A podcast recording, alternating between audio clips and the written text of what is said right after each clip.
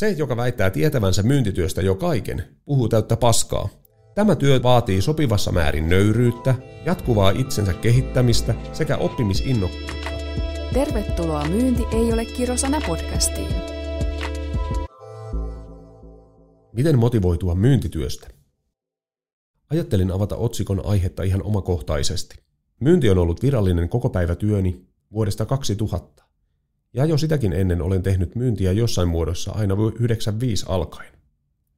Yrittäminen tuli mukaan kuvioihin vuonna 2014 yrityksemme perustamisen myötä. Toki olen elämäni varrella kokeillut muitakin kuin myyntihommia. Maatalon poikana en ole päässyt välttymään peltotöiltä tai paskanajolta. Varastotyöt, trukin ajo ja työ maatalouskaupassa ovat myös tulleet tutuiksi.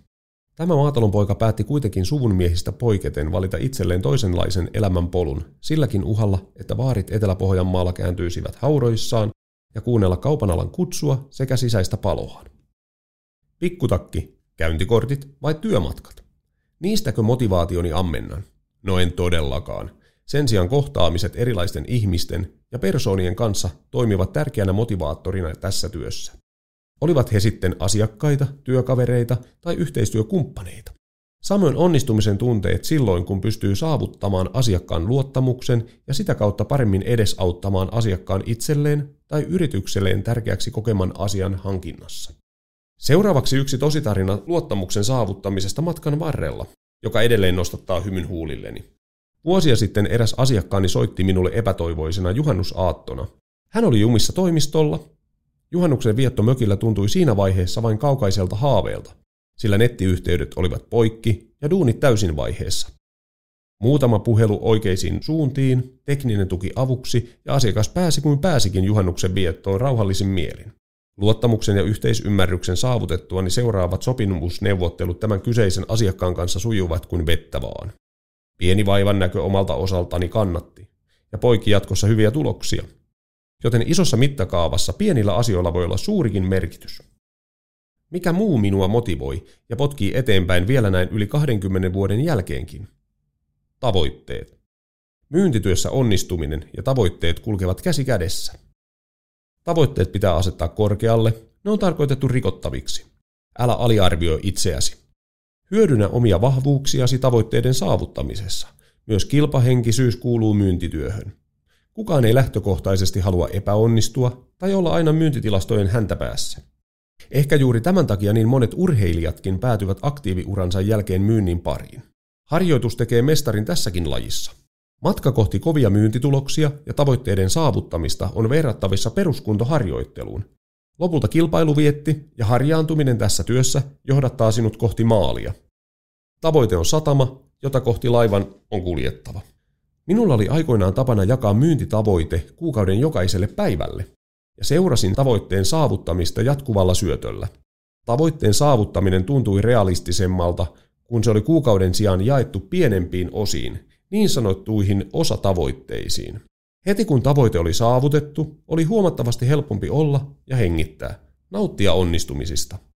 Edellä mainitulla tavalla toimiessa tavoite monesti ikään kuin vahingossa ylittyikin reippaasti. Tekemisen rentous löytyi ja kauppaa kilahteli. Raha. Hyvä myyjä on tietyllä tapaa ahne, mutta pelkkä rahan ansaitseminen ei välttämättä motivoi vuosikymmeniä. Myyntityössä onnistumiset kuitenkin palkitaan, mikä mahdollistaa keskimääräistä korkeammat ansiot. Yrittäjänä ja työnantajana minusta kovasta duunista pitää aina palkita avokätisesti sillä ajatuksella, että kun talo tienaa, myös sen mahdollistajat eli myyjät tienaavat. En todellakaan usko mihinkään palkkakattooihin. Kun myyjä tekee asiat oikein ja tehokkaasti, sekä jämptisti ja kusettamatta, hyvin tehdystä duunista palkitaan. Mitään tällä alalla ei kuitenkaan saa ilmaiseksi, työtä tekemättä. Myynnissä ei todellakaan ole mitään passiivisia tulonlähteitä. Vapaa-aika. Monesti sanotaan, että mielekäs vapaa-aika on onnistumisen kannalta itse asiassa tärkeämpää kuin varsinainen työntekoon käytetty aika. Vapaa-ajalla ladataan akut, niin että töissäkin jaksetaan paremmin ja pystytään antamaan itsestä enemmän. Omat akkuni lataan esimerkiksi puuhailemalla perheen kanssa kaikenlaista. Lumilautailemalla, moottorikelkkailemalla, padelia pelaamalla sekä avantouimisella. Ja toki myös sopimassa määrin sohvalla telkkarin edessä löhöilemällä. Vanhemmuus kahden lapsen isänä on opettanut sen, Vaikka sitä välillä on hermot kireällä, tukka harmaantuu, perhe on se, joka lopulta pitää pään kasassa ja saa yrittämään entistä enemmän myös työelämässä. Samoin iso asuntolaina. Fiksu vaimokin pitää meikäläisen jalat maassa, kun meillä diskin i-tyypeillä tuppaa välillä vähän mopokeulimaa. Yrityksen kasvu ja onnistuminen. Nykyään yhtenä isoimpana motivaattorina toimii myös yrityksemme IHG, sen kasvun varmistaminen ja yritystoiminnan kehittyminen.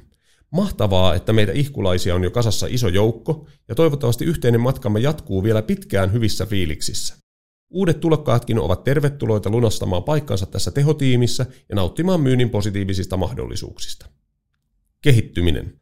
Itselleni tärkeää on myös se, että työ on mielekästä ja vaihtelevaa sekä tarjoaa mahdollisuuden kehittymiseen. Harvoinpa tällä alalla onneksi tulekaan kahta samanlaista päivää.